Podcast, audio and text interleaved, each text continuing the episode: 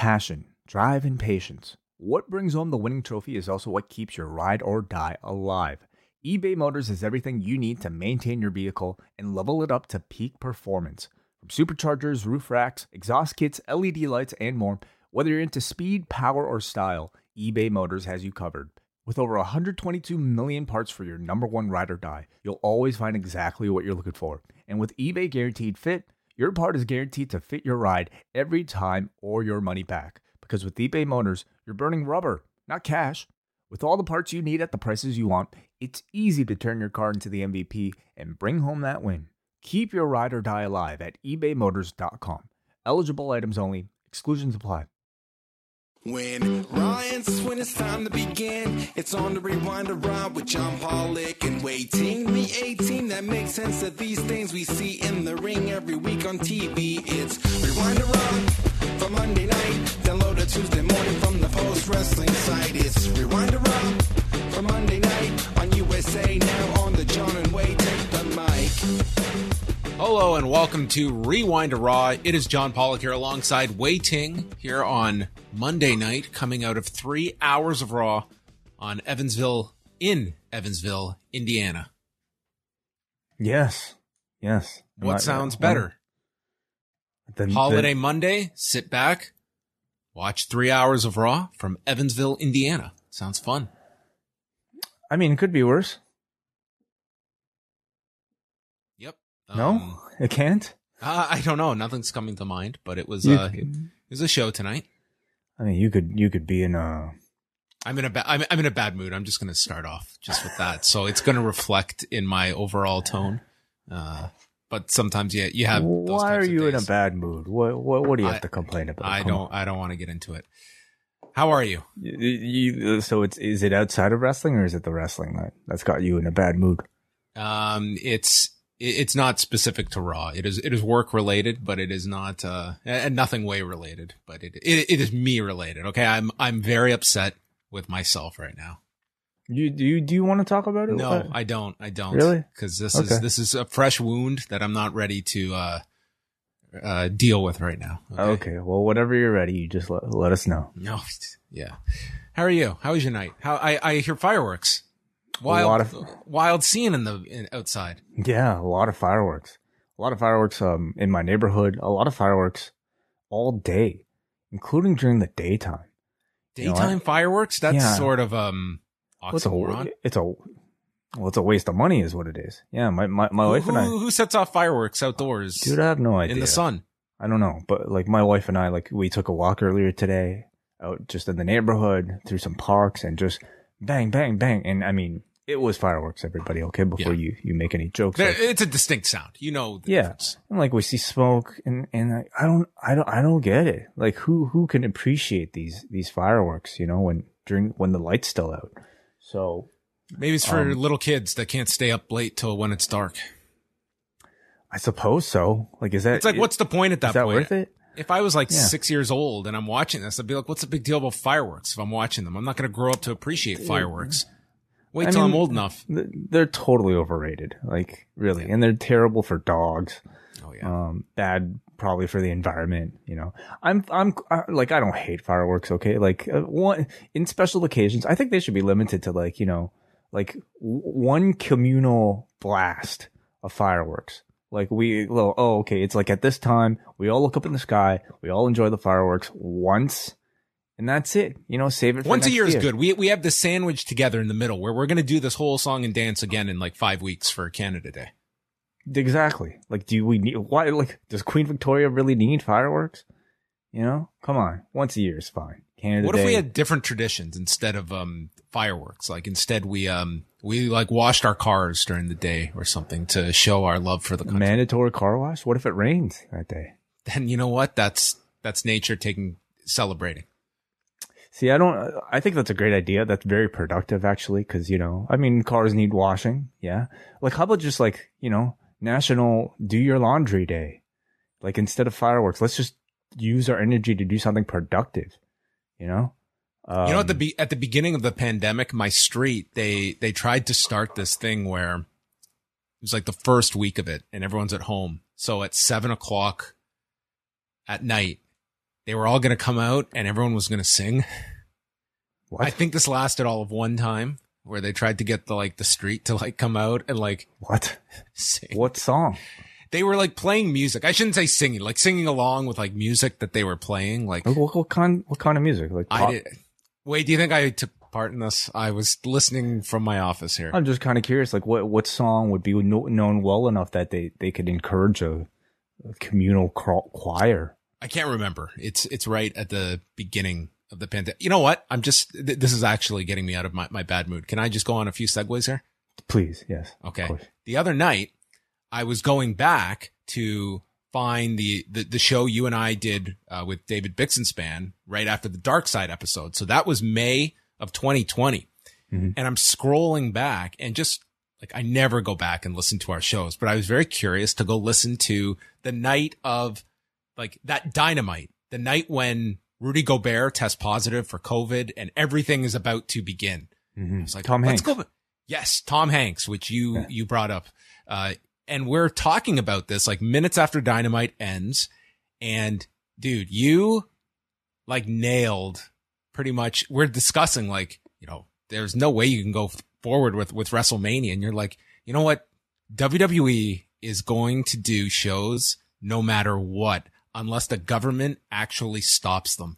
Like they will be the absolute last ones to stop. And you were dead on. You were you were dead on. Uh, I, I appreciate the, uh, I suppose the, uh, the kudos there, but I mean, not exactly hard to predict. I think if you know the, Sadly, The no. I mean that that company. I mean not not the craziest uh, forecast, but to listen to it, it was just uh, interesting as well.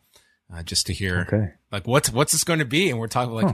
man, there's there's already like um like a hundred positive cases in the, in the U.S. right now. It could grow. I mean, this could be several weeks, if not months. Of, uh, Wow. what, what what's in store? And, I mean, that was before so much, you know, that was like almost like an entire lifetime ago. Uh, did you have even, did you even have a mask back then? On, on that day? No, Yeah. no, definitely not. Wow. I might have already so. had some just cause like I, I mean, I think like in, in the Chinese community, at least it, it was already pretty big news, of course. So I think we were already preparing for it, but yeah, like that was, that was the day when everything changed. Yes. All right. Uh, that that's was it. that your segue? Like why, why, why the What was- segue? Oh, what was the segue? Yeah. What was the point of that? How did we get from fireworks? There no was idea. something in there that triggered that. That You said you, you wanted to go back and listen to our, the David Bixen Bixenspan interview. Well, that's what got me going through back shows, and then Uh-huh. when I'm in May of 2020, I scrolled back to March of 2020 and clicked Okay. on that show just to listen to it. I don't know. I don't know. So that was there. the segue for just to say you did that. A tangent. Would be a better uh, description of what I just did. Okay. Well, thanks. thanks. Let, let's get into everything. We're just wasting time right now. I have things to deal with. I think Uh, what you meant to say was you listened back to that interview because you had to prepare a little bit for an Owen Hart post profile director's That's right. commentary show. That's right. That's right. Uh, last week I said, Hey, wait, there's a holiday on Monday. Uh, should we do a new show or do you want to just throw on like the Owen documentary? We could run that. And Wai said, well, instead of taking the day off, how about we do a two hour show instead? It's like, brilliant. Let's do that. So that is what we did on, uh, on this holiday Monday. Wai and I sat down and, uh, this is the first time since we released this that I have sat down and listened to this entire Owen Hart audio documentary from start to finish, uh, which was, uh, uh, featuring many of, oh, I look at that photo of me. Just, I'm wonderful, wonderful shot. Um, What's Yes. wrong? What's wrong? You, you, Nothing. you I don't. like I'm trying to imagine photo? what what I'm what I'm saying here. I've got like my hands up, like uh, I've got that look on my Well, face. you know, that you two thumbnails. You know, you they, they they try to. I mean, we try to pick the most expressive, deep in thought type of conversation uh, still shot. So that's what I was going for. That was me about this 35 minutes ago. Anyway, yeah, it's up on YouTube right now. that's that's my good mood evaporating from my body, as you can see it right there in the flesh. Okay. Um, but nonetheless, uh, we did a two-hour show today, a director's commentary version of the Owen Hart's Final Day audio documentary that was released in May of 2019, and a lot of great feedback to the show. Yeah, so far. Thank you to everybody who took the time to join us this afternoon or is listening to it after the fact. The audio podcast is available to all patrons at postwrestlingcafe.com. Or if you're not a patron, just go to youtube.com slash postwrestling. You can watch it for free.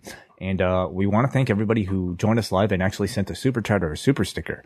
Uh, I'm not going to have a final tally of everything until probably like 24 hours from now. That's how long it takes YouTube to like convert everything basically to, to dollars. But uh, at the end of all that, we will tally it up and John and I will match that donation amount. It'll all be sent to the uh, Owen Hart Foundation. So uh, all for a really good cause, I thought. And some really great information in, into the making of this documentary as well, John. Yeah, I enjoyed doing it. It was a great idea that Wai had. So thanks to everyone that joined us live or want to check it out after the fact. The uh, the video version is up uh, on the YouTube channel, and you can also get the audio version of it uh, if you are a post wrestling Cafe member. And what a week to be part of the Post Wrestling Cafe because on Tuesday, Ask Away returns. Uh, the thread is up at forum.postwrestling.com so you can still submit your questions. And for those that are double double, ice cap, or espresso patrons, we will be doing the show live. And what does that give you access to on Tuesday Wai? Well, live access, of course, right at three o'clock Eastern time. So after you listen to the post news update, maybe get yourself some lunch, or maybe if you're in the middle of the workday, maybe actually do some work. You know, not that much. Maybe just taking some fireworks. Just, it, it, why not? Some post, uh, some some um, midday daytime fireworks. Enjoy yourself. Have a great time. Annoy all the dogs out there. But then at three o'clock, if you're a double double plus patron, you can join us live. You can even ask a question live by joining us on the live stream. So uh, check that out tomorrow, three o'clock Eastern. 3 o'clock Eastern. Uh, also this week, uh, Bushby and Thompson's wrestling adventure will drop on Thursday. They're going back to Rev Pro and New Japan's Global War show from 2016, the second night featuring Chris Hero against Katsuyori Shibata. And then everything leads to Sunday night. We will be live minutes after double or nothing.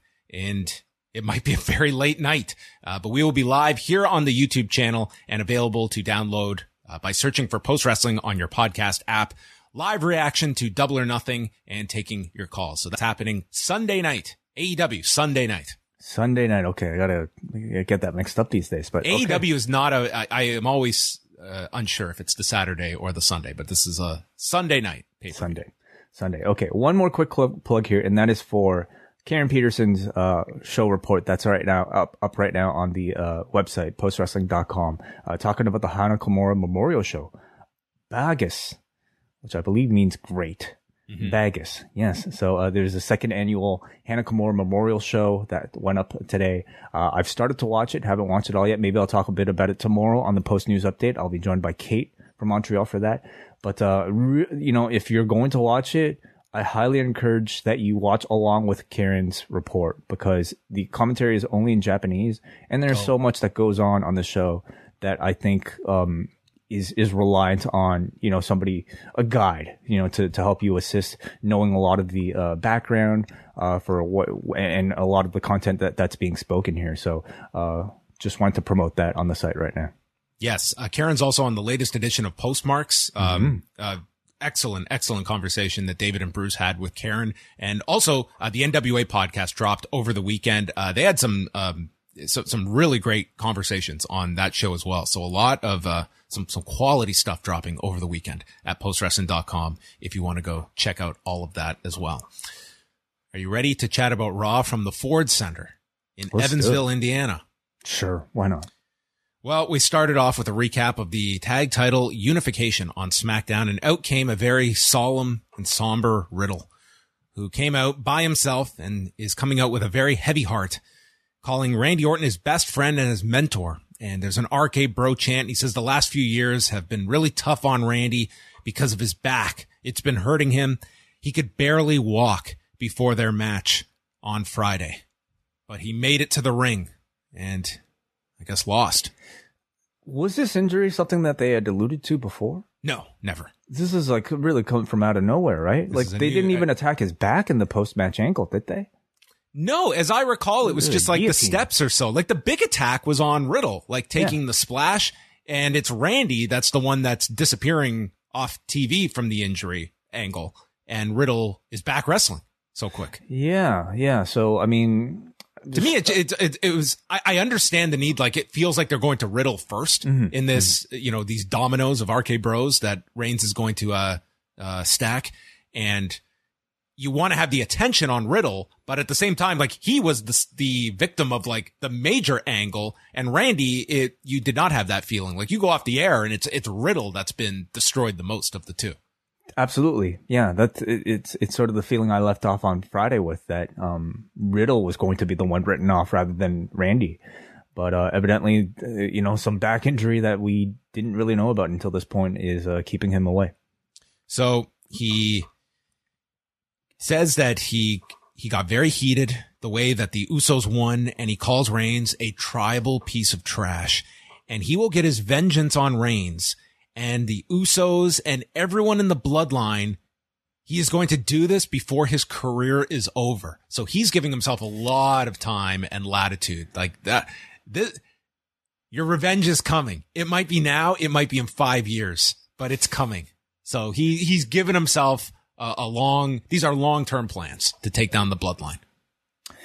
I mean, you know, at this rate, like, I don't know how many chances he'll have with Roman. He's going to move to a reduced schedule over the summer, and then who knows what, what might be, be of his Hollywood career perhaps after this. So I think he's going to have to speed things up a little. Uh, he looked straight into the camera, a rarity in these WWE interviews, and told Randy that he loved him and he's unsure about their future. And the segment ends with an RK Bro chant. No interruption, no attack, just like a very uh, kind of somber speech from Riddle, as it looks like uh, Randy will be off for some time to sell this attack. And mm-hmm. Riddle is going to be the focus, but definitely a much more serious version of Riddle that was presented here in the opening segment. Absolutely. Yeah. And I thought he sounded good. You know, speaking a bit more seriously, we're used to him um, playing the airhead, of course, of the group, and then um, making very dated weed references that uh, can't say that they smoked their ass. Uh, not today. No, they got burned against the Usos. Yes, they did. Yeah, but you know, I thought he sounded good being serious here. I thought he still had like a bit of his personality in there, but I thought at the same time showed some real good emotion here at the the loss of his tag team, at the at his friend not being around here. So this seems to be at least a temporary. I mean, we had wondered forever how are they going to end this run with the tag team, and does it end with a turn? And the answer is no. Neither of them are turning. They're both still complete baby faces, but parting ways, seemingly at least for the time being, as they go on to their singles directions, um, opening the door for a reunion in the future. And I like that. Countdown clock is on. TikTok until Cody, who will be taking on The Miz at 10 o'clock p.m. Eastern time, which, uh, everyone's going to make fun of this clock, but two weeks in, this thing has worked pretty well where both weeks, um, in the, in the main demo, it's beaten the first hour of Raw. Um, wow. You still get the viewership drop in the third hour, but that's all 50 plus. All the other key demos, they're either staying equal or growing from the first to third hour. So, I mean, as long as Listen, this, old people need their sleep. Okay. I, I, they, they don't care how, how great the wrestling is. Okay. They're not, they're not watching. I mean, they're not Cody fans, I suppose, you know, but young people, come on. That's, that's, we're willing to stay up forever. They need to go have their, their American dreams. That's it. Or nightmares. The Usos and Sami Zayn taking on Riddle and the Street Profits. Riddle's ribs are taped up and the Usos did a promo backstage with both sets of titles. Jay says that Orton isn't coming back after we bodied him and they are introduced as the undisputed tag team champions. They fight at the entrance area, all six of them, and then we come back and the match begins. It's the, this was great. Riddle got to play both parts of RK Bro in this match. He sold and sold and sold. And then he eventually tags in Ford. And then we built the match to the big Riddle hot tag to do all of the Randy spots. So, um, Ford was in the middle for our second extended heat spot. And then it's Riddle coming in and he's hitting uh, exploders to Jimmy and Zayn, sentons. Ford hit a huge tope con hilo onto both Usos, and it's Riddle with a draping DDT to Zayn. The crowd is amped, by the way, for this. He calls for the RKO, but the Usos pop onto the apron, distracting him. But then the Usos just bail, and they leave Sami Zayn, who eats an RKO, and Riddle pins Zayn and poses with the Street Profits. Yeah, yeah. I I thought it was a perfect ending, actually. You know, First of all, I love that they're continuing this Zayn bloodline thing. My favorite part of this match was not any one particular move. it was seeing Sami Zayn dance to the Usos theme. Oh, he walks it. out first and he's on the ramp and then like down since they, and like Zayn is going wild. He's like he's like the best hype man of all time. And then you have the two Usos coming out and being like, what what is up with this with this dude? Um it's it was the greatest thing ever. I I love it. I love the fact that they are actually teaming up here. And I thought the ending was perfect because the Usos in leaving the match and letting Zayn get beaten up and taking the finish, the Usos stay protected. Zayn keeps entertaining us as the lovable fool, and Riddle comes out with some great spotlight on him as a singles guy. So um, it looks like he's next in line, and I thought it was a good positive week for that push. if you're looking at Riddle as you know, if, if we're looking at Money in the Bank as the as the likelihood of Roman's next title defense, um, I guess does this give you optimism in terms of how they'll be promoting Riddle for this? Like he's not going to be going in as kind of you, can't go in as kind of the goof sidekick, um, and it's going to be interesting to see how they utilize Riddle now that they're going to. I don't think they're going to go all the way and cut out the comedy of Riddle, but I think certainly you're going to get a different presentation uh, over the next month and a half. I think it's going to be very much, you know, like the, it's the Kurt Angle syndrome. Like when you see a Right. guy in a comedic light for such a long time, can you turn him still into a main eventer? Um, and I feel like they've had Riddle, like he's, no matter like how goofy he's been backstage, he's always been serious in ring. He's always been a, a really good competitor. And I mean, he's taken a lot of pinfalls for the team. Um, but still, I think when he needs to be, the crowd can take him as a serious threat. And I thought today's promo was a good sign of his ability to be a serious, uh, you know, likable babyface. So I, I have high hopes. And yeah, uh, are, are are we sure that it's it's it, it would even be a pay per view? Like, is there a chance that they might do it on TV? Because that's a long time to you know potentially keep Randy out. You know, when when I guess Randy for SummerSlam is that what you're thinking? Well, I, I would look at those as, as the two shows and whichever where, way they go. I mean, you could always flip it around, but just based on tonight, it would look like, um, it, certainly sounds like, like Randy is not going to be back anytime soon the way they, they set this up. Like they gave him like a long-term injury that he's been dealing with and a reason to be gone for, uh, longer than a week or two. Mm-hmm, mm-hmm. Which, which certainly affects things. Like he has really Yeah. risen to become like one of your key baby faces. Um, which is kind of why he's in this role. Like the, at the beginning of the year, I don't know how many people would be expecting Randy to be, you know, in, uh, have the potential to be, you know, headlining a major show. Do you think he'd be off house shows too? Orton? Randy? Yeah. Um, I mean, Randy's already on like some, like, Oh, not on like the, the, the full time, uh, house show schedule, but right. yeah, that, that part will be interesting as well if he's off house shows too. But you know, you you kind of have to argue that. I mean, Randy kind of has to be away in order for Riddle to really take that spotlight, because otherwise, I mean, Riddle or sorry, Orton would kind of overshadow him as a as a lead babyface. Bobby Lashley and Omos, they announced that their third match in this thrilling trilogy will take place at Hell in a Cell. And Lashley comes out. He says him and Wait, Omos, it would be the fourth match uh, WrestleMania, Backlash, and last week. The cage oh, the match. day of oh the cage match, of course, yeah. So it's uh the fourth match, yeah. Um, I just uh, what do you totally what do you call like a fourth? Like it it wouldn't be a rubber match. Like what would what would it be? Like a, uh, quadrilogy? a quadrilogy? Okay, that's it. That's it. This is not not, not as cool sounding as a rubber match. You know, No, no, this is a square match. square match. Yeah. Okay. Lashley says they still have more to fight over, and Omos and MVP are out. MVP is going to file a complaint after last week. Lashley says a regular match just won't be enough, and he makes the challenge to face MVP tonight, and the winner gets to choose the stipulation for Hell in a Cell. MVP accepts this. He says he made Lashley, he will end Lashley. So Lashley then asks him, when was the last time you even won a match?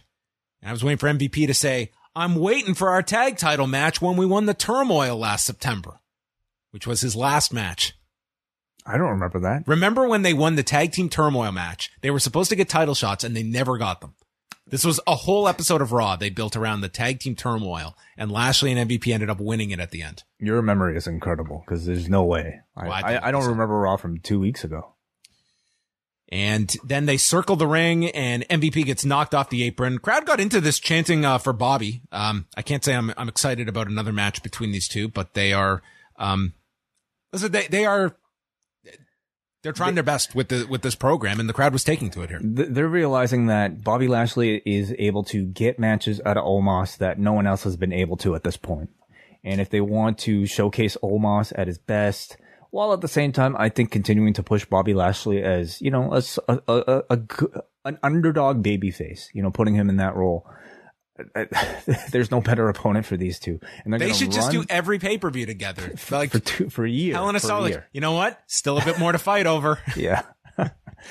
Oh, they, like, dude, every match on this show was was a rematch, man. Like that's that you have to get used to that if you're watching WWE these days. You, they're gonna they run every feud to the ground. You know, by the time we're done with Becky and Asuka, or, or by the time we're finally ready for Becky and Asuka on a pay per view, is there still going to be that much more interest? We've already seen it twice in two weeks. So it's it's just the nature of how they're doing these shows. WWE is returning to Riyadh, Saudi Arabia on Saturday, November 5th for Crown Jewel. Dana Brooke is with Adam Pearce and says she wants Carmella. Becky bumps into her walking in, and that was all of Dana Brooke on this entire show.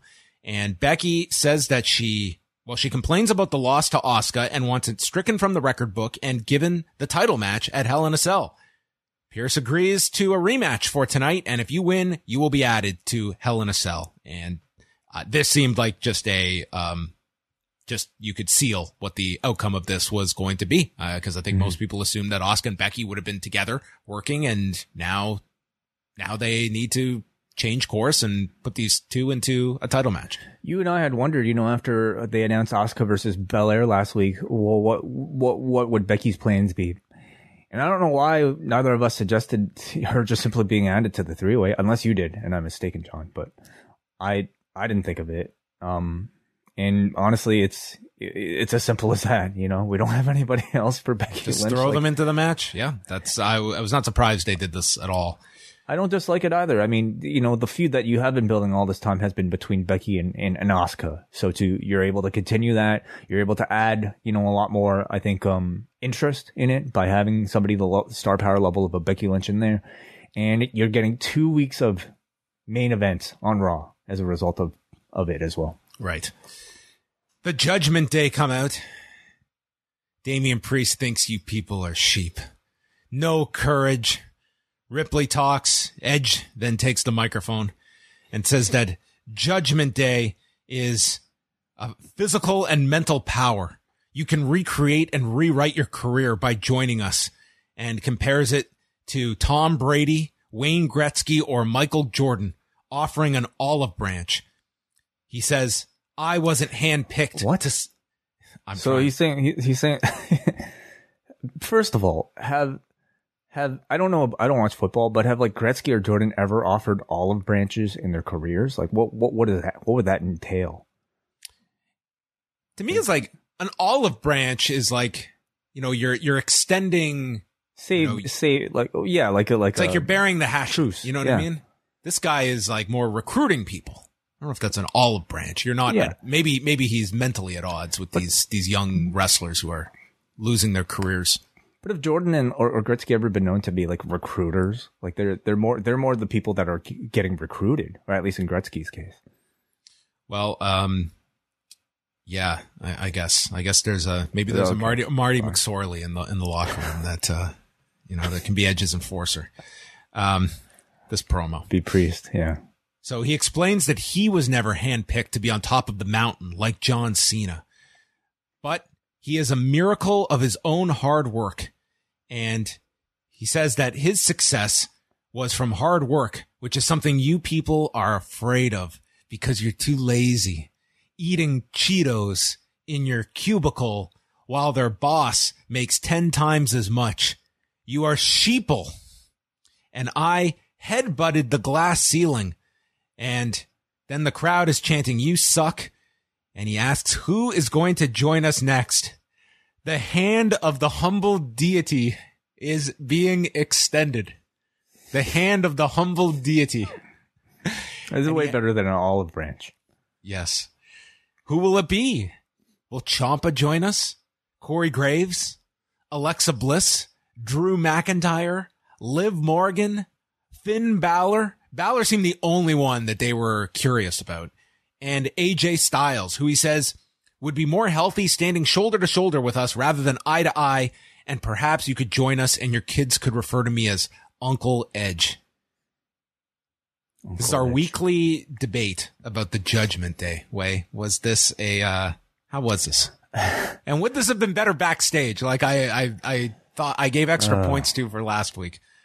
See, I, I I didn't think it made made much difference, but I will say, I mean, content wise, this still this is still a group that I think is still really struggling to be more than just a generic, "Hey, we're evil, join us," like you know, sort of call. You fans are losers. Yeah. You're lazy. yeah, and I I'm getting to the point where I'm worrying that Rhea Ripley and Damian Priest are both kind of being drowned in that same sort of like generic darkness that you know has been plaguing Edge since he's turned heel. And eh, to me, it's actually kind of made Rhea Ripley a bit less interesting than what she was, and certainly Damian Priest. I mean, I not to say he was doing great before this, but like at least compared to like the Bad Bunny run, he's far less interesting now than I think he was. But I actually felt like I got a bit of substance from Edge's promo this time around that I didn't necessarily get in the past. Like he's saying he's he's now kind of becoming more of like a motivational speaker gone wrong. Like an evil Tony Robbins type of thing. You know, he's saying most of us are afraid to win and work hard for what we want. Um, whereas, you know, he's worked for everything. He's not a John Cena who's given everything. He's worked hard to headbutt the glass ceiling and, and whatnot. Um, and I can get into that. You know, I like the idea of like somebody yelling at somebody because we, we don't work hard enough. Sure.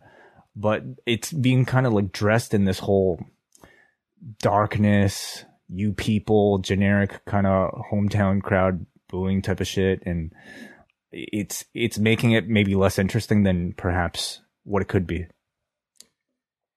Yeah, it. Um, I'm not into this group at at at present.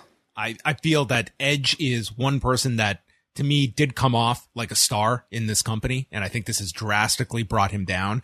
I, I see a lot of comparisons to when Daniel Bryan came out of retirement in 2018 and where he was six months later.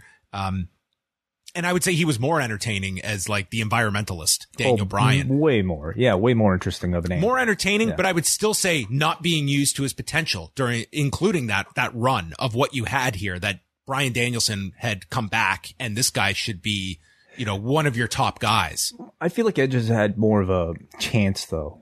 Like he's played the the returning nostalgic sort of no, I don't want to say nostalgic, but sort of like the what is it, Rocky Balboa story of like you know uh, uh, somebody coming out of retirement and having that babyface run. He was that character for like a solid year and a half or two years even, wasn't he? You can turn him, turn him, but to me, this is, this feels like mid card heel. And I think a lot of his star power has vanquished with this character for me. Like he feels like another person on the show to me. Yeah, yeah, yeah. So that turns into a mixed tag match where it is Damian Priest and Rhea Ripley taking on AJ Styles and Liv Morgan, who are out. Uh, Morgan hits a dive onto Ripley and then a sliding knee from AJ. That sets up the commercial break. Uh, we see a Pele kick sending Priest off the apron. And then Morgan is tagged in with the Eradicator. And she hits the double knees off of the middle rope, but Edge places uh, the boot of Ripley onto the rope and thus uh, getting involved here, which prompts AJ to then go after uh, go after Edge on the floor. Uh, we go to the ending and Liv sets up Ripley for the Oblivion, but again, Edge prevents the move from happening and Ripley is able to capitalize and pin Liv Morgan. Afterwards, Edge attacks Edge and Priest, but he's outnumbered, and it leads to Edge hitting the spear with Damian doing the sweep with their double team maneuver, and then Ripley laying out Liv Morgan with the Riptide. And all I could go back to is last week where AJ, Finn, and Liv made this solemn pact that we've got to operate in numbers so that we're not outnumbered. So to me, at the very least, give me some reason why Finn Balor is not coming to help these people. You just established like the reason AJ and Liv are together is this pact that they made one week ago. Just tell me Finn's, Finn's at home. Finn's sick. Finn's not in the building. Something. This is, to me was such a giant hole here. These guys just got killed. He's he's at home sorting his Lego collection. Yeah. Give me No, anything. Sure. You're right. Yeah, yeah. I mean, I thought Bullet Club was for life. You know? No, it was for a week. Yeah. Um. So no explanation. I mean, maybe the the idea might maybe. Do you think it's to tease that he might be turning, joining the judgment. He's Day? already been fighting them for all these weeks. I mean, why why would he uh, turn so quickly after a week? this- after last well, week? Maybe it was this promo that finally changed his mind. He heard We're it all. working against Los Lotharios, AJ. What am I doing with my career? Just hand me some Cheetos while you're at it. He's reaching for the the hand of the deity. Whatever. What is it? The hand of the what? The humbled hand of the deity. The humbled hand of the deity. Why is What does that mean? What does a humbled hand mean? Like a Humbled like a hand. hand that's been disgraced? like a like a lowered hand? Does that mean? Is that what that means? I- A hand I- descending from the heavens. Let's move on. This doesn't deserve analysis. You know, I I, want to see AJ and Finn together. I thought they were they were a great team for the for the week that they lasted. So I mean, let's yeah, like uh, I mean, throwing in another member that they're continuing to tease here would really kind of throw these numbers out of whack because right now they're they're perfectly set up for a six on six uh, mixed match, which I thought was cool here. By the way, like I thought the mixed match building of both of these feuds really is is flowing really smoothly. You know, it, it feels pretty cohesive despite these being men and women in different divisions. Um, but like them adding another member, um, who do you think that is? First of all, do you have any idea? And um, is it Finn Balor? Um, I'll say like if this group was like really hot, uh, I'd be more intrigued by it. But I don't know, just throwing another name at it to me is like, is that going to help this? Um, Yeah. you could put Balor in this, but I'm not all that confident that that's like, let's take another baby face and turn him. This is not a company that needs to be just snapping their fingers and eliminating baby faces. I mean, we kind of joked about this, but I, I think they could do something with like may, maybe the demon is in the group, but Balor, Finn Balor is Sure. not. Yeah, why not? I mean, and then Priest can join the other group too. what Damian is can. going on, Finn? I see that guy in that paint. Uh, yes. Hey, uh, Kevin Patrick is with the Miz. He is sick of Cody Rhodes, and he said that there is a lesson: never trust a man with a neck tattoo, and says that he Cody could not steal his spotlight before he left WWE, and now that he's back, his ego is out of control. He's got more pyro than the Fourth of July. He also hates those fireworks. Cody's been the one setting off all these fireworks in, in my neighborhood during the day. he works in a plug that Miz and Mrs. is coming back in two weeks, and I don't need a countdown clock. Ooh. So this clock is like, I mean, they're basically acknowledging on the show that it's it's a Cody thing, like it's made specifically for Cody. Yes, this is Cody's gimmick, the, Yeah. the clock. Yes. Right. So maybe we'll get Cody breaking down quarter hours within three months. Uh, at this point, why not? Sure. I think it'd be Because I come out here and this is a world of P2 plus, but in my 18 to 49 mind, wow, that's really good. that would be an AEW Cody Damn, promo. That's really good. I mean, comes the- out. we're we're almost there. Yeah. Comes out with like the color coded Showbuzz Daily shirt that reads Mhm. Cody. Jerry Lawler, for whatever reason, was on the show to host the King's Court with Veer Mahaan and do his best Madcap Moss impression. Veer will not answer his questions at the beginning. Lawler even notes his first question about the secret to his success. That was a dumb question. And then Lawler says, in regards to Rey and Dominic, he says, maybe it's something about what the Dominics have said about you. the Dominics. I love that name way more than the Mysterios. Uh, well, maybe maybe there's more than one. Could you imagine a world of multiple Dominics? They'd all come after me. Yeah. Lawler says what the Dominics have been saying about you backstage. That when you go to walk your dog, you're so hairy that they pet you. And that the Loch, what, the, the Loch Ness monster takes a picture of him. These jokes are just way funnier when you deliver them. That, because like when, when Lawler says them, I don't react at all. But when you say them, they're hilarious. Veer, Veer takes the microphone and says he is not here to joke around.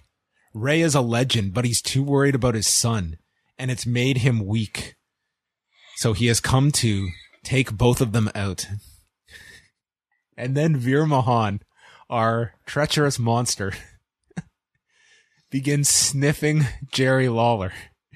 And he grabs him so hard by the hand that he drops the microphone and Veer has to go physically pick up the microphone and put it back into Jerry's hand and say, I smell fear. Veer smells fear. Mm, that's it. And Lawler in his uh in his scared state responds, I think it's just my cheap cologne. And Veer is about to show him who he is when the Dominics run down and attack Veer. And Veer takes Rey and goes to press him into the ring from the floor, but Rey bounces off the ropes and he has to shove him in there so gracefully. And then uh, Rey and Dominic are repeatedly drop kicking him off the apron, but he never leaves his feet. But he won't get into the ring with with Rey. And uh, sadly, Corey Graves noted that this is not over between Veer and the Dominics. Oh no, no, it's just getting started. Um, yes. Well, I don't know about the idea of like having Jerry Lawler lead these segments, essentially making fun of Veer, and not necessarily having Lawler back down at the end of it. Like, I mean, what can you do with Jerry Lawler? Like, so, this to me was such a flawed segment that why do we need Jerry Lawler here to be? I'll, I'll, tell you what you could do with Jerry Lawler. The man can't take any bumps, at least not on this show. No, he he could do it on his private time on on some indie uh, out there somewhere, but he can at least show fear. Okay, I hate the fact that they um, rhyme. His name is Veer, but he ha- he can at least You're right. You're right. They could and have he, done something instead of like wisecracks throughout this whole thing. He's continuing to wisecrack the entire time, and it just first of all, the the joking nature of this shit doesn't help anyway. When you're trying to promote somebody who's laughable enough as a gimmick on his own, and um, having Lawler, you know, the senior citizen, continuing to make fun of him even after the the physical threat does not help at all. This is the type of gimmick that I think is is always going to be a big risk. You know, it's very much on the same vein as an Umaga, where you're you're relying on a giant to play such a cartoonish like monster that audiences can either laugh at him or in the case of Umaga, when he, when somebody is as good as Umaga was and is as committed to the gimmick as Umaga was, the fans will get into it. And right right now, I think the jury's still out on Veer, and I don't think today was helpful. So what you're saying is Armando Estrada is the answer. Well, that's the other thing. I mean, you're talking about Veer having to speak on his own, and the the choice of voice. Uh, there's another rhyme. Was also interesting for Veer. Like he spoke like in a very kind of unique, like you know, breathy sort of a sort of way that was not, I, I think, something you would expect. Yes, yes. So you want to hear Veer? Oh God, that name. Yeah, this segment sucked. I thought. Um, Schreiber's with Alexa Bliss, who says she's been having so much fun being myself here on Raw and staying out of trouble. She thinks Sonya Deville should seek therapy. It did wonders for her. And explains that her opponent tonight is Nikki Ash. We used to be best friends, but then we had a falling out, but it was all for the best because now I'm best friends with a doll and she dresses up like a superhero because our characters are going nowhere. Basically, yeah. This was just such a what a, a backhanded uh, indictment of your your direction here for these two. Like we we had a thing going, and then they broke us up, and now we're both kind of in uh, no man's land. We're both incredibly weird. Yeah, yeah. With, with gimmicks nobody takes seriously. I put everything into this Bray Wyatt character. He was let go, and now I'm still stuck with this doll, and I don't know what I'm doing anymore. I'm a different character, but I still have the doll. And my partner had uh, a modicum of success last year, but that's out the window. Mm-hmm, mm-hmm. I believe this was for, uh, Alexa's first real promo since her return three weeks ago. And um, if if you're to you know have any sort of like sense of what direction they might be taking her, I don't think you really got it here. I mean, it was just more of a comment about how strange that they're both they both are now. Um, but we're at least getting a bit more focus. But I don't know this this whole Lily thing that they're continuing to keep around with her continues to be um feels like they're not willing to again exactly for what you said john willing to part ways with the doll because maybe they would like selling the doll. But at the same time like not committing to the actual character either. So she's just kind of this weird halfway half-assed you know mashup of who she used to be and and who she used to be even before that. Well this is a weird match. Alexa bliss against nikki ash with Doudrop in the corner. Um so Nikki is re-entering the ring and executed like the the weirdest looking what was described as a double double leg takedown where it was just Alexa pretty much tripping to her back. Alexa came back with like going for a blockbuster and then Corey explains that Alexa feels like she's in cruise control. She's not being aggressive enough. So Nikki sets up for a superplex but then stops to pose to the crowd is knocked down and Alexa Bliss, while in cruise control, hits Twisted Bliss and pins Nikki. Saxton says that, uh, well, she stepped up at least when it mattered. And Corey goes, I agree. It just didn't seem like the Alexa of old yet as she leaves with Lily. I didn't know what was going on here. It was like the story hmm. from the announcers was that Alexa wasn't taking this seriously and then wins without any controversy. And the announcers almost seemed like, oh, okay, we just contradicted uh, ourselves here. It was so odd. I think we're looking at another trip to the psychiatrist's office. We need more um, sessions for for this Alexa Bliss. Clearly, yeah. I don't know what's going on with this character. I don't know if they know either. Um, but it, they gave her the win here, and at least this week, uh, as opposed to previous weeks where she really was just a background supporting character for Sonya Deville's storyline. This week they actually closed the segment by putting the camera on her, so it gives you some impression that they're they're working on some story with her. But I have no idea what it is, um, nor do I know how compelling um, it will be at this point. Maybe Nikki Ash and Doudrop can start doing uh, training vignettes for this upcoming tournament for the women's tag titles. Are you kidding me? Like you figure, oh, like how are they going to do this tag team tournament? First of all, how, like, how few tag teams can you do a tournament with? Four. Okay. So they need, they only have half of those. They only have two teams? I mean, who, Shayna and Natalya, uh-huh. Doudrop and Nikki. Yeah. I guess whatever you consider Carmel and Zelina, but they, they haven't been paired together in like what, she's, since WrestleMania? She's in the 24-7 division now. Yeah. Yeah. Like where, where are your other women's teams? You're just gonna have to have a bunch of makeshift teams, right? Makeshift, yeah. I mean, who? who let's, let's think about this. Who else is there? I guess I, I don't know. Shotzi and uh, Xia Li, maybe. They've never or, teamed together. I don't think. Well, yeah, I mean, I'm talking about that's makeshift. a makeshift team. Shotzi and Aliyah. Okay, great team right there. Okay, to the, to the top, your next champion. Shotzi and Aliyah. Well, they're not a team. I'm saying like, but they're in backstage skits together, and that's all. That's almost good enough at this point. But okay? she bullies her. Well, come on. These, They're these feuding. Teams, these teams never get along. Of course, of course, that's just a natural way to, you know, build a lasting uh, relationship as tag team champions. Um, who else? Who else we got? Ladies and gentlemen, it's Lasha and Rayomi, our new team. Lasha and Rayomi. You think they do fake Scott uh, Scott Hall and fake Kevin Nash with Sasha and Naomi? That'd be great. At this got... point, maybe. and who'd play them? Like um, Lasha. Lasha should be oh Lash Legend. La- Lash Legend would have to be Lasha. Lasha Legend. Take it to the bank. And maybe like um and uh Dana. Dana could be Naomi. Day Naomi. No, that's terrible. Yeah. Okay, we should move on. Feel feel the feel the blow. what? What? I'm trying to think of a word that rhymes with glow that they can they can go with here. Uh, I I hope they go that route. That'd be great. Backstage, Kevin Patrick is with Seth Rollins. I mean, part of these characters to me that that very much missed the mark is that I I cannot relate to just about any of them.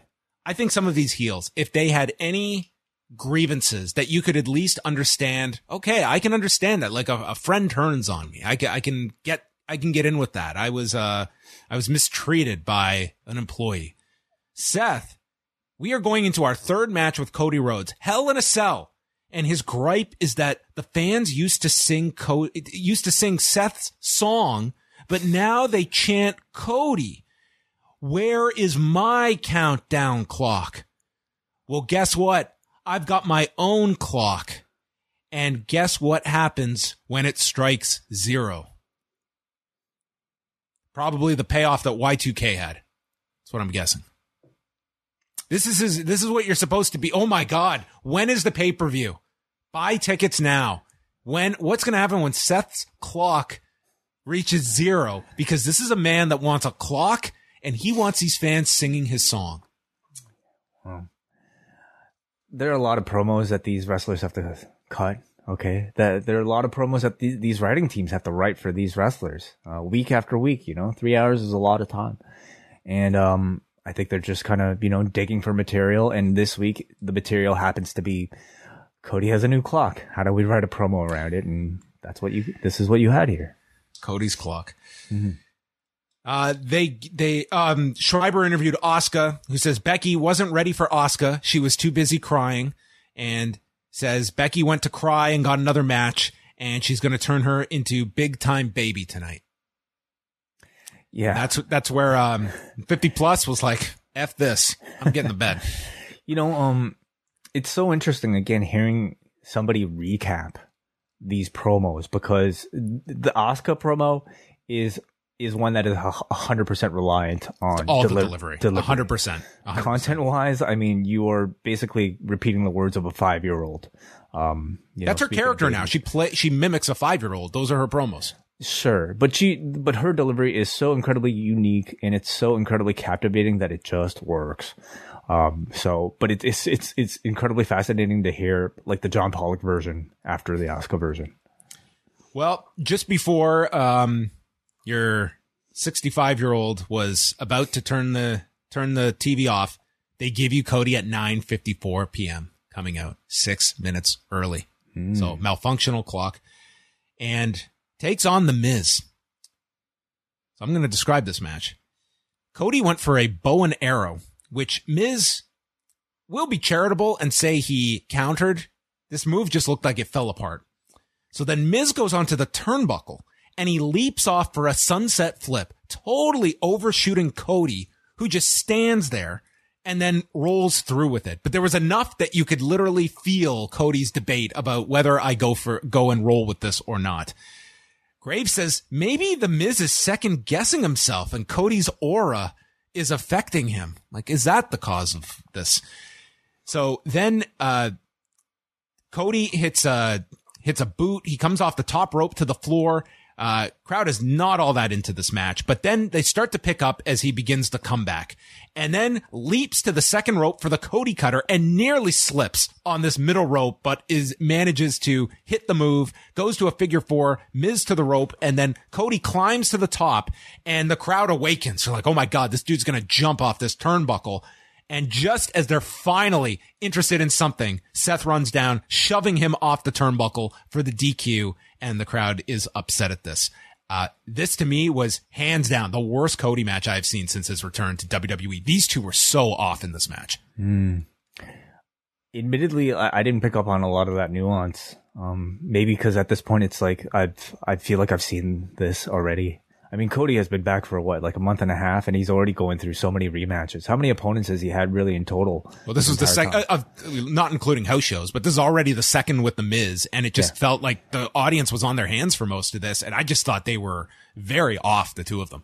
Mm-hmm. Yeah, yeah. Um, I don't know. There's a certain level of star attraction, I suppose they feel like in this pairing. Um, did we get a third? You still have another week before Hell in a Cell, and Yeah. you know, Co- Cody's got uh, one knee uh, because the post match attack saw the two of them attack.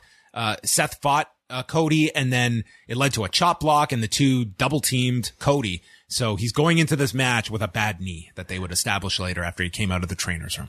And the big angle, I mean, if you want to call it that, is that uh, Seth, on his way back up the ramp, grabbed Cody's weight training belt from a child that Cody had given it to at the start of the match, and he used that same weight training belt to uh, whip Cody, which I love it whenever the, the heels do shit with the kids. Like that to me is great. Like the only thing I thought it was really missing here was the cutaway to a, the poor kid crying.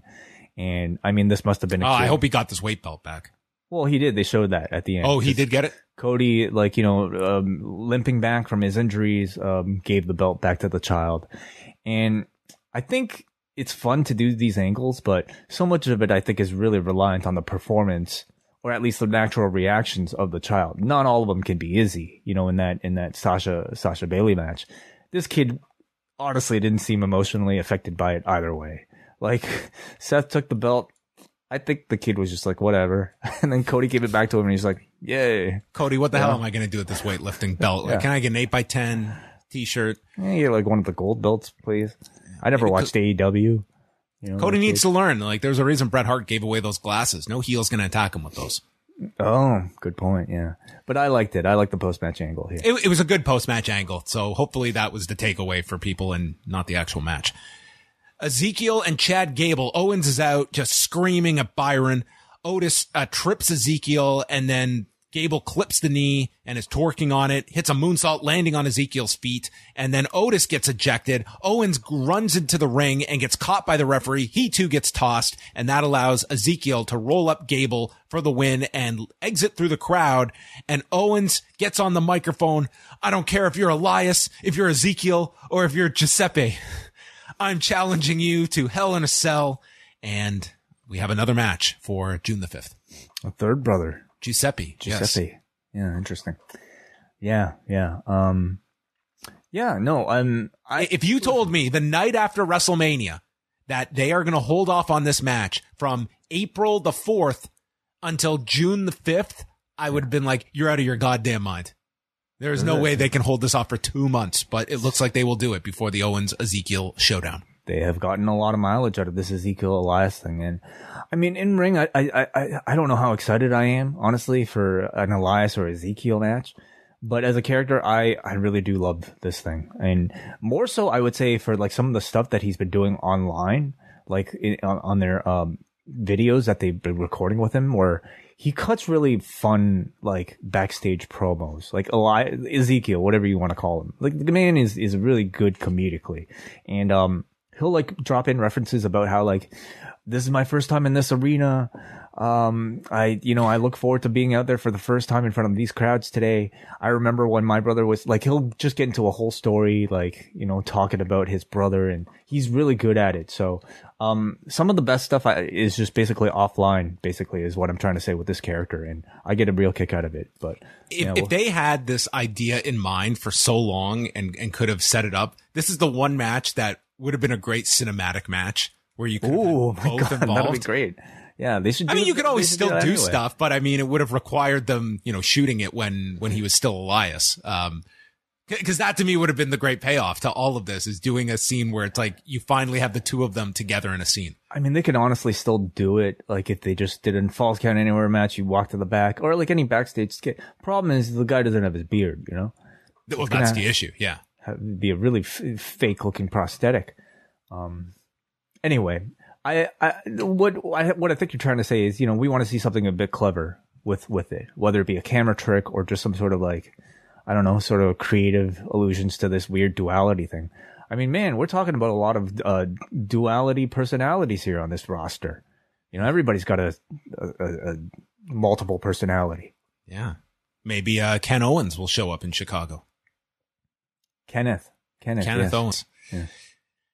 Uh, Cody comes out of the doctor's, uh, th- the trainer's room, and uh, his knees banged up, but he's still got a heart and lungs, so that's good. He'll be. Uh, he says Seth, it's creeping in that he could go 0 and 3 against Cody. I like the fact that they're introducing that part of it. Like the idea of losing three matches to Cody is gonna uh, that that's a point of the match because it's so rare that we have someone win decisively in a feud that it will mean something. I feel if Cody wins this, or they're just gonna have him beat Cody. I, I mean, I'd say 0 and 2 is already pretty decisive.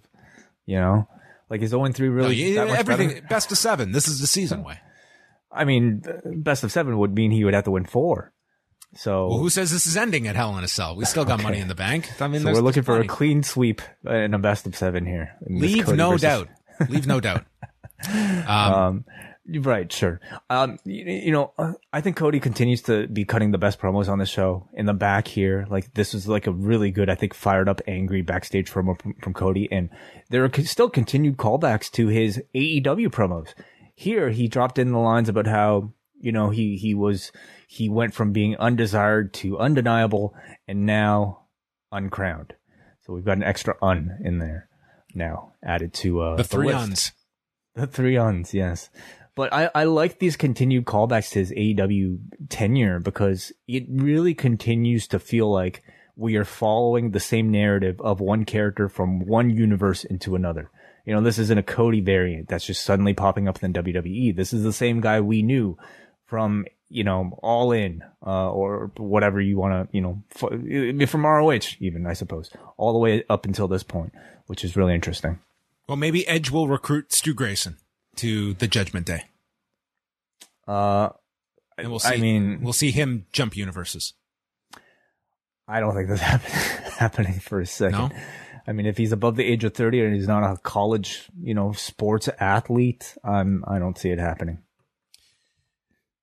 Uh, from there, we have the Lashley MVP match where MVP fakes a knee injury, allowing Omos to attack Lashley, and MVP drills him with a boot, which got a reference by uh, by Corey Graves of Mr. Chono. That's right. Mm-hmm.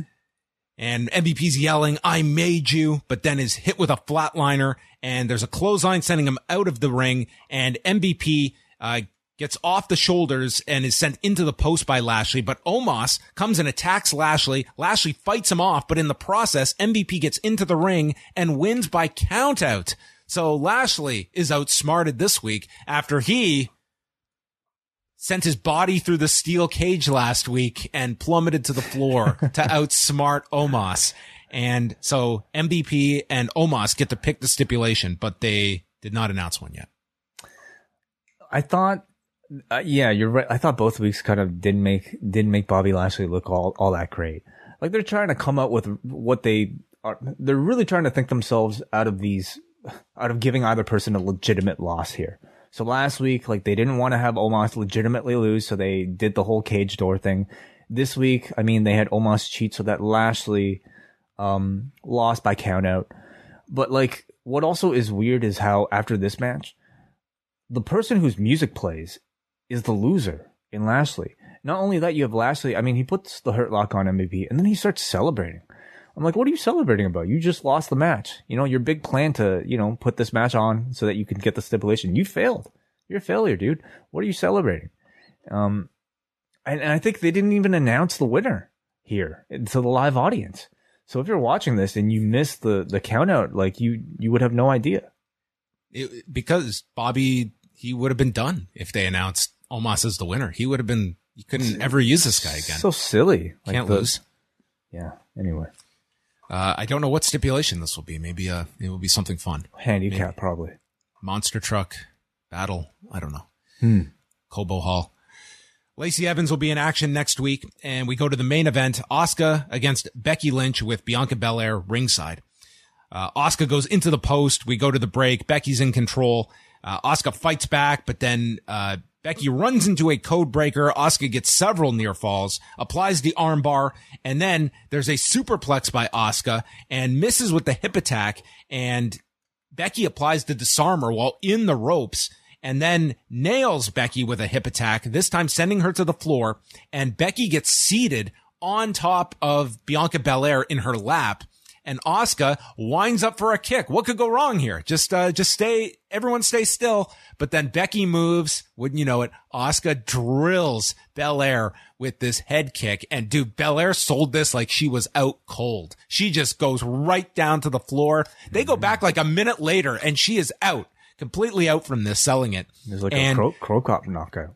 Yes, yes. This was uh this was left kick hospital. And from there, Asuka gets nailed by Becky and then Asuka has to beat the count into the ring and while doing so gets covered by Becky Lynch. This was not the comedy that Sami Zayn and Shinsuke Nakamura was on SmackDown, but instead led to the ending. Becky pins Asuka and Becky is now in the match at Hell in a Cell. We have a triple threat match. One of the announcers asks, what does this mean for Hell in a Cell? means she's in the match. It's a three way now. That's the answer. So don't have to uh, means, yeah. don't have to go off the, the air with this uh, cliffhanger. Yeah, yeah, yeah.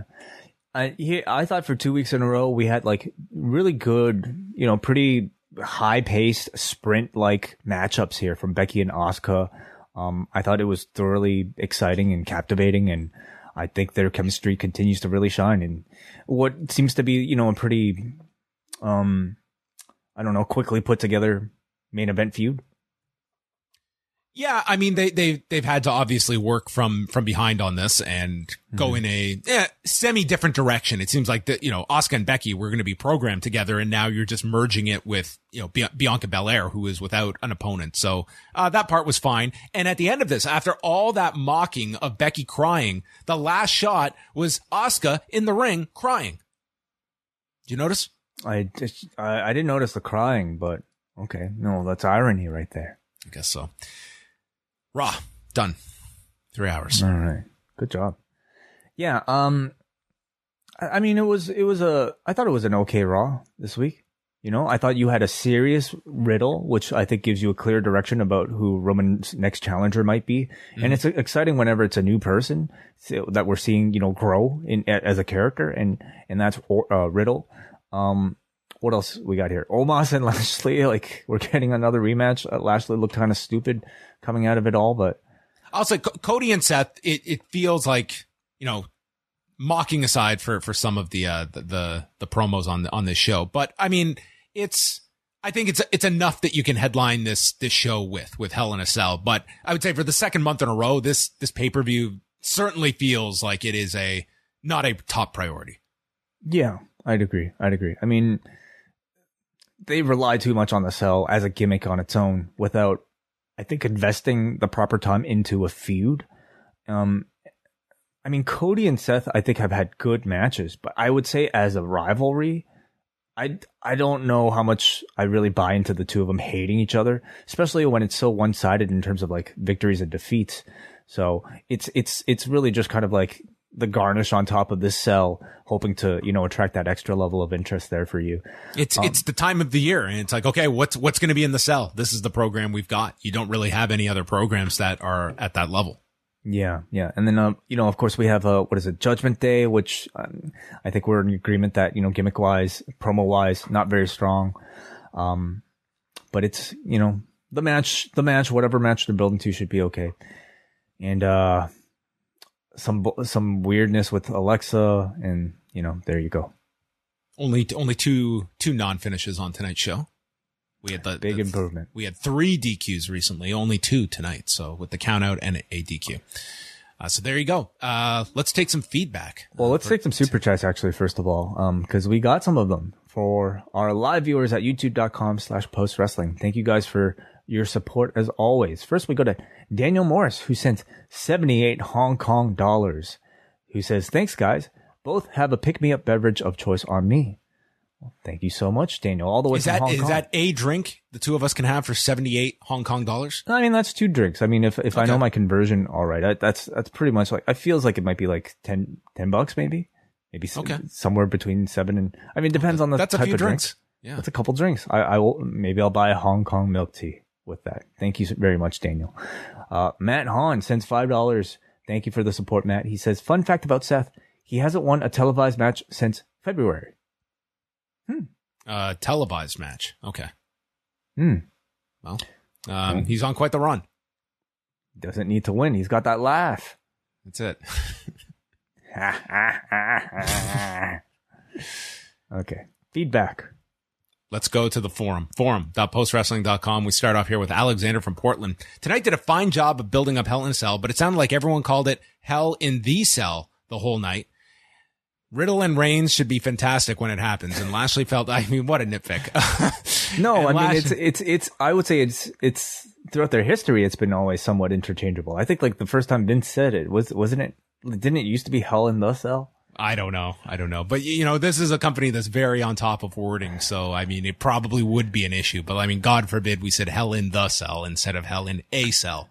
It's, it's hell in a cell. That doesn't sound more ominous instead of saying, you know, it's going to be hell in a cell instead of hell in the cell. No, not the cell. The cell. The cell. Yeah. Not just any cell. The cell. Well, um, I'm a real stickler for this sort of stuff, you know, entitling. So, uh, I can appreciate the nitpick, Alexander. He goes on to say Riddle and Reigns should be fantastic when it happens, and Lashley felt incredibly over too. Kevin Owens going from main eventing WrestleMania with Stone Cold to having a match at Hell in a Cell against Elias sounds like it would be a big demotion, but Kevin is carrying this program so well. The main event fell flat with me, but the Hell in a Cell card is looking stronger. Do who do you see being the next feud for Omos? I could easily see Ezekiel sliding into that role. I can't. I mean, I think even though we're seeing improvement from Omos, like he needs mm, he needs somebody like who's a powerhouse. I think you know to have that type of match, or like just a really great worker in general. Like you, you know, even a smaller person. Um, has he feuded with the Mysterios or the Dominics yet?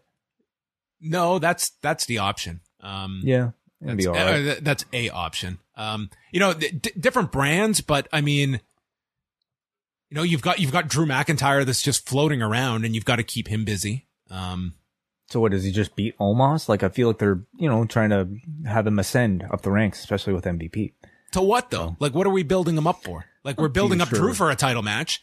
We're not building up Omos for a title match. How do you know? No, I guess you're right because there's no title. There's, Like, there's no there's no title for how him to fight about for. a U.S. title? Who's the U.S. champion? I say that honestly. Theory, theory. Theory. You're right. He wasn't on the show tonight.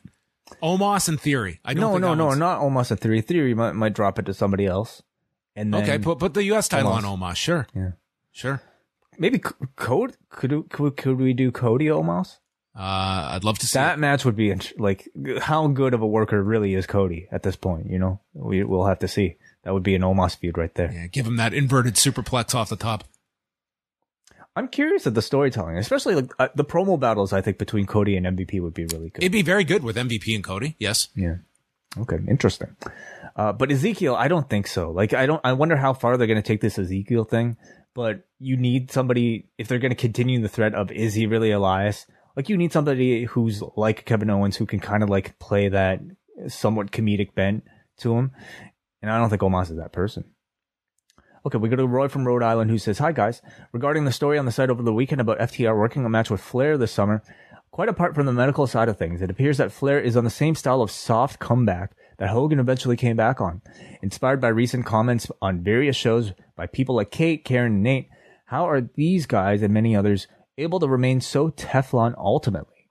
Wrestling has always been far from a squeaky clean business, but it's really dis- to see how little issues like racism or sexual harassment seem to prohibit careers in mainstream pro wrestling in 2022.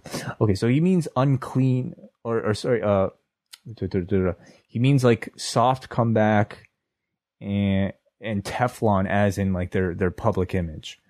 Um, any thoughts, John?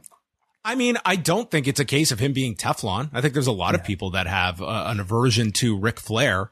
Um, uh, but there's others that listen, this is just what it's going to come down to. There are some that are going to be viewed as huge stars and their star power is going to, um, trump whatever real life controversies are attached to them. I would attach Hogan to that as well. Like there are people that will just look at a giant star and that's that's what they see and and they can separate the two but i would not say that is across the board for hogan or for flair Yeah, I mean, to this day, every time Hulk Hogan makes an appearance on one of these Saudi Arabia shows or whatever, like you, you look at the timelines, you know, every mention of the Hulk Hogan is met with just constant mentions of of his racism. Um, and I imagine the thing, the same will be similar for for Flair um, if he gets on a bigger stage like a WWE. I think there's always going to be an independent wrestling show that's going to be out there that'll accept, you know, uh, somebody like like a Ric Flair or or Hulk Hogan or you know whoever, right? Um, but I don't see AEW like going after him right now. I don't see WWE going after him right now. Um, doesn't mean in the future that won't happen. Um, but uh, yeah, also depends on just I think you know d- depends on the star power plus the the severity of I think the allegation or the crime, and uh, it's kind of different for everyone. Is what is I guess what I'm saying. the last one is jay from colorado what the heck was up with that main event finish asuka beat the 10 count just to run into the ring and lay face first really awkward finish and i was surprised they even replayed it um it was it was awkward Yeah, yeah. I it. think I think they definitely like Becky could have at least used another move, you know, like hit hit the manhandle slam off of the ring or something. Um, you're right. Yeah, I mean she was tired. You know, you ever like try running, climbing up? Like you ever try like getting yourself out of a pool by lifting yourself up? I mean that's basically what it's like to climb back into the ring. And so have you ever was- kicked the wrong person in the head that would weigh on you in the moment Like I just kicked someone that I respect greatly, and I just knocked. They are unconscious on the floor. She she lost via guilt. Is that what you're saying? Yes, this was the guilt trip Ooh, wow. Becky Becky winning via guilt trip. Okay. via conscience. So One was unconscious, and her conscience was also compromised. yes, thank you. Yeah. Yeah, no, it, it was awkward for sure. And, and you're not the only person to point that out in the chat room here. You know, we had Ryan and Brian also pointing that out. So yeah, maybe something got screwed up. All right, that was Raw. Wai, what did you think of the Spanish Grand Prix on Sunday morning? Oh, okay. The the real main event. Yes. I thought it was a terrifically exciting race. And this was a track that I was warned by various uh, p- pundits that is sort of known for shitty races, not much overtaking and just not very exciting action. But we we got plenty of it from got the beginning to opposite end. in this. This was a Yeah. very exciting race, especially the um uh the the battle between uh, Verstappen and George Russell. Uh, like like midway through, like they, I thought this race was going to ultimately. It looked like. Leclerc, Leclerc was just going to run away with this thing. But in these races, you can then just like move on and get interested in like the battle for second or other kind of like mini head to head battles that are going on in this. And I thought, okay, the race for second is going to be pretty compelling. And then all of a sudden, like, what is it? Lap 27, Leclerc's done.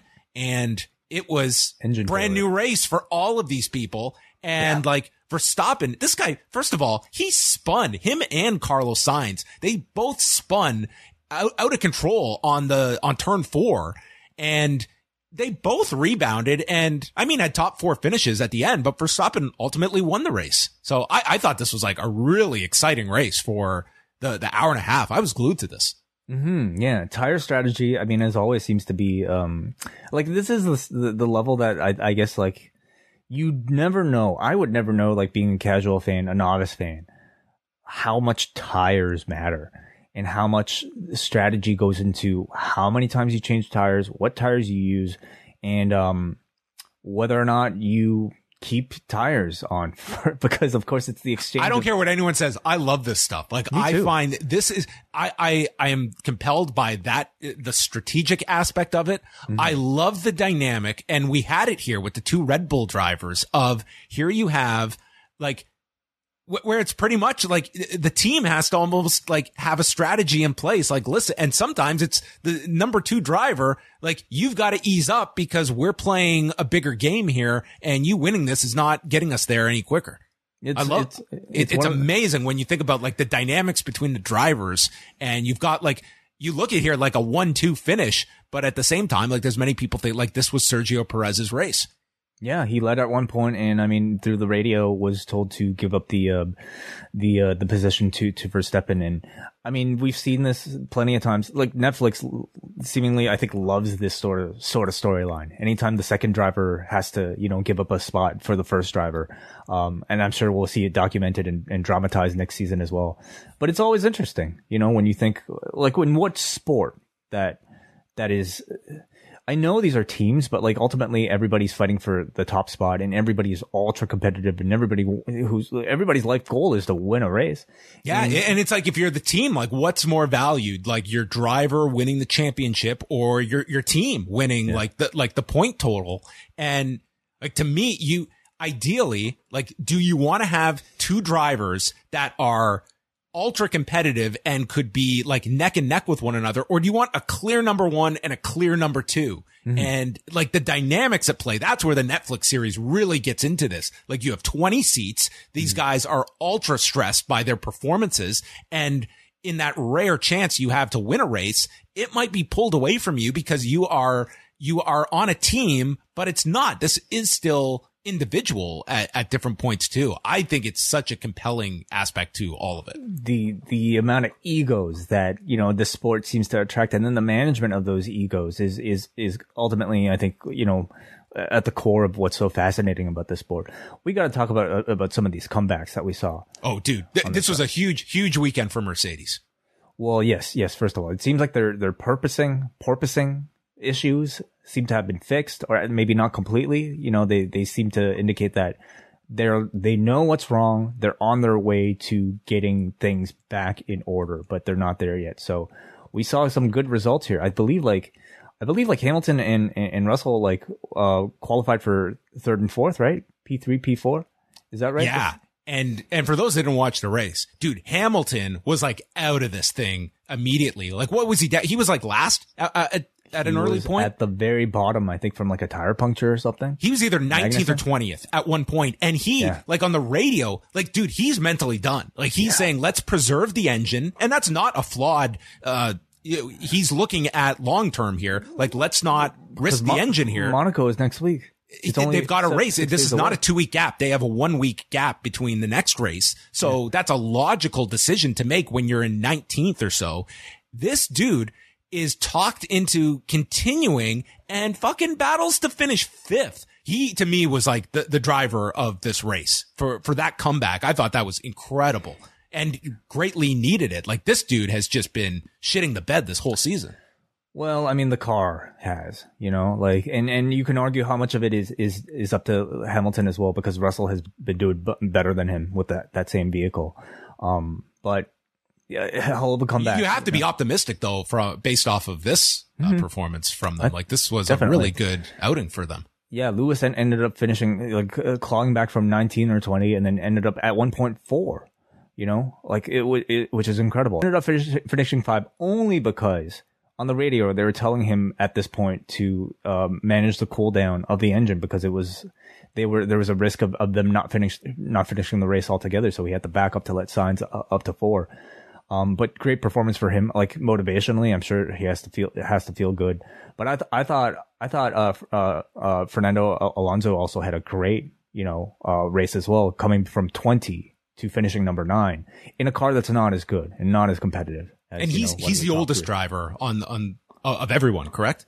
I believe so. I think he believe so. I mean, we're talking about people that are like 20, like 22 here. So yeah, I would assume so. Um, but it, it- And- he and was a did you hear guy. anything about uh, more about like uh, Ferrari had to have been like the biggest uh, disappointment? dis- disappointment that this Yeah. this race.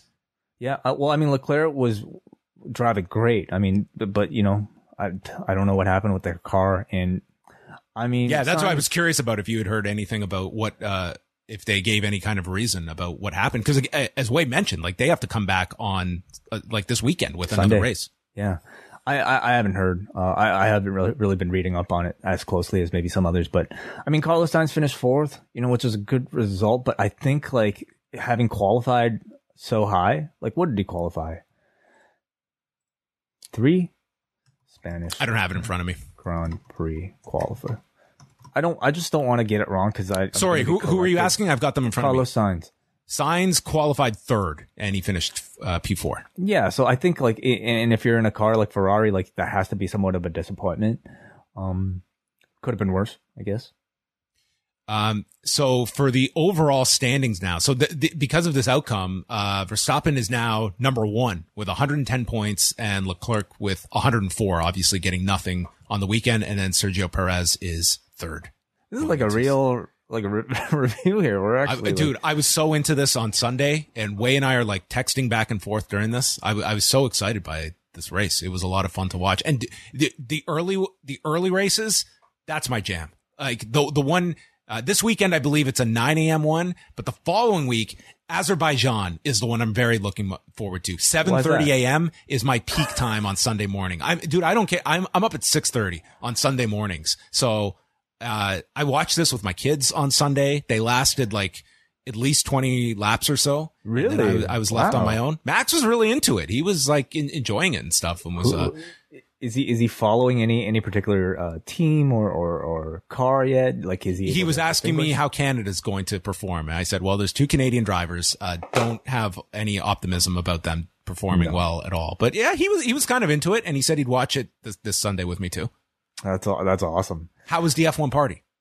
Well, I mean, when I say party, it was more of a get together with my wife's friends. So, you know, it was great. Like, I mean, they, they just, I mean, it, it was honestly a little bit distracting from the race, but, um, they had a great time. Like, uh, in, um, it, it's, it's You need to get those noise canceling headphones and just like get the, uh, the, the feed in. You could get all the, the radio signals Yeah. coming in. That's it. Have you ever delved into like the, the alternate, uh, like audio that TSN provides? I had alternate audio. No, I didn't know that there was alternate audio. TSN puts all the radios up on Really? on their on the on the website. Oh, that you can watch, listen live. Yes. Yeah, you can Whoa, I had no clue. If, if you go to like the, the the same way you'd watch Rampage on on TSN Direct, it's got all the different channels, and you can just pick whichever car you want to listen to. Right, right, right. Yeah. Um. So I knew that you can get like the alternate camera feeds. I didn't know you can get the alternate audio as well. I have not done Oh. that. Unless unless I'm confusing these these two, I feel you can get the okay. Double check me on that, but uh, because only I have not actually listened to them, but I was looking at the all the different channels that they had on it, but it could be uh, camera feeds. I mean, whatever. Like somebody. There are ways though to listen to the different radio feeds. I'm pretty sure. Seems sure. like though. it. Yeah. I listened to the compilations afterwards, like the highlights from the from the feeds that they put up on the F1 YouTube That's channel. that's the way to do it. Like I, I've heard broadcasters that you know they listen, they're listening to all the radio signals like as the race is happening. I'm like that sounds like madness. I don't even know how you could. Can you possibly imagine if the process that. WWE started doing this? Like they put out the gorilla feed, like the the commentators here after every show. I mean, there was a time when they were doing all the international broadcasts. Like you could pick your different language on on the show. Well, I, I meant more like you know the coaching, the the coaching feeds. Like Oh, I'd that- give, I'd oh. give anything to get a recording of like you know uh, Vince screaming into Michael Cole's ear. Like, That's not what I said. Summarily and unprofessionally. Say the the, the, the humbled hand of the de- deity. Like that's Humbled such hand. It's hell in a cell. all right. Um, we actually have a super chat here about F1, and this comes to us from Felipe from Chile, who sends twenty five hundred Chilean pesos. He says, "In this season, personally, which driver are you rooting for? I go for Leclerc, Haas, Ricciardo, and Hamilton as the underdog this season." Uh, I, I'm always partial to to Haas. I, I'm. I just finished watching uh, Gunther's Choice on uh, as part of season three, which is what what an episode where they build it. choice. This is Gunther's Choice. Oh, when yes, yes, yes. They're at the point where they have to make changes, and then it's the reveal that they're getting rid of not one but both their drivers. Yes, yes, yes. Wonderful drama. Oh, and he, he's the best. Like he's just he's so good. I gotta say, like, I mean, I was watching Drive to Survive just kind of like on on my own, not realizing that it was just like that everybody else was watching it. And like you would ask me like who I was cheering for, and I mentioned Gunther, and you too like became like you're like. So of of course, like I, you do some research afterwards, and you realize once you're really kind of plugged into like the the community, this guy is like the biggest star coming out of the show. So I don't know how you could watch it and not. He's such a character that I mean, he just jumps out at you. Like they're, Yeah. you know, you know, Christian Horner and like Toto Wolff are like the real strategic guys, and they have like a certain charisma about them. But to me, mm-hmm. no one touches Gunther. Like he is just such a key part to to the point that like they talk about like if Gene Haas would like drop this guy. It's almost like the Netflix series would be like, no, this guy has to be uh, overseeing some team. We cannot lose him. Oh Even man, he's on a team that is like not all that successful. even if he's not on a team, like the man has some sort of job, like on a broadcast, like maybe doing interviews, like whatever. Like he, that, this guy, I think, I think is set. Um, How, how about how about Lawrence Stroll? Are you a fan of him, the Canadian billionaire, I, Lan- I think- Lance I- Stroll's father? Lawrence Stroll. Yeah, I, I, I mean, I hate him. He's a great heel. He's a great villain. Yes, Great he's not featured too heavily, at least where where I'm at. But the the few times he has, I mean, it's like he's a great villain. I mean, how could you not hate somebody? First of all, it's it's pretty tough to hate a Canadian, okay? But how could you not hate somebody who's paying for his son to be in the top racing league in the world? You know? But that's a fascinating part about all the, like the Haas shakeup. It's like they go with two rookies, one because a sponsor is willing to front these millions of A dollars Russian oligarch, yes. on the on the pro, on the provision that they get a German driver, and it just so happens Mick Schumacher is available, and Oh, then they get this other rookie that no one's heard of, and Gunther is just explaining, well, he's a he's a rookie and uh, may have some interesting uh, sponsorship behind him as well. Like it's it's a pure money grab, like that, and that's what keeps the lights on for a Haas. So that is going to inform a ton of your driver decision making. Is what a driver means financially for the team, even though it might not be the most talented driver. No, and and they're so transparent about it too. You know, it's not like it's being hidden at all. Like drivers know that they're paid tri- drivers, but I would say the difference with, with like Lance Stroll is I think he's at least shown competence. You know, he's he doesn't win races, but I think he's like he's podiumed, and I think he's like actually like seems like a good driver. This dude, um, Nicholas Latifi, the other Canadian. I don't know also- anything about him. Whose dad is also mega mega rich. Like he, I don't man, I didn't know there were so many rich Canadians. You know, I thought we are like a modestly kind of like I don't know um uh, country when it comes to like having millionaires, but evidently all our millionaires have children that are in F1. This guy sucks.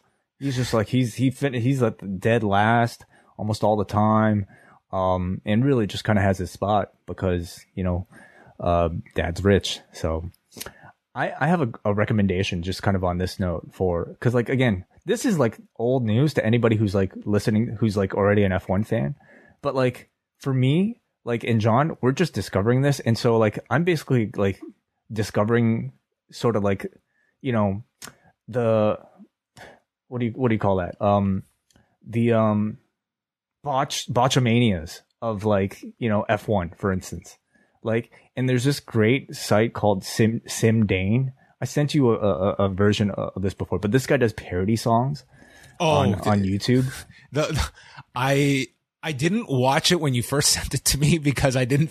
I thought on season three that like there might be stuff in there I'm I'm I'm avoiding, but over the weekend I actually sat down and watched this. Oh my god, it was There's- so good. My my heart will grow.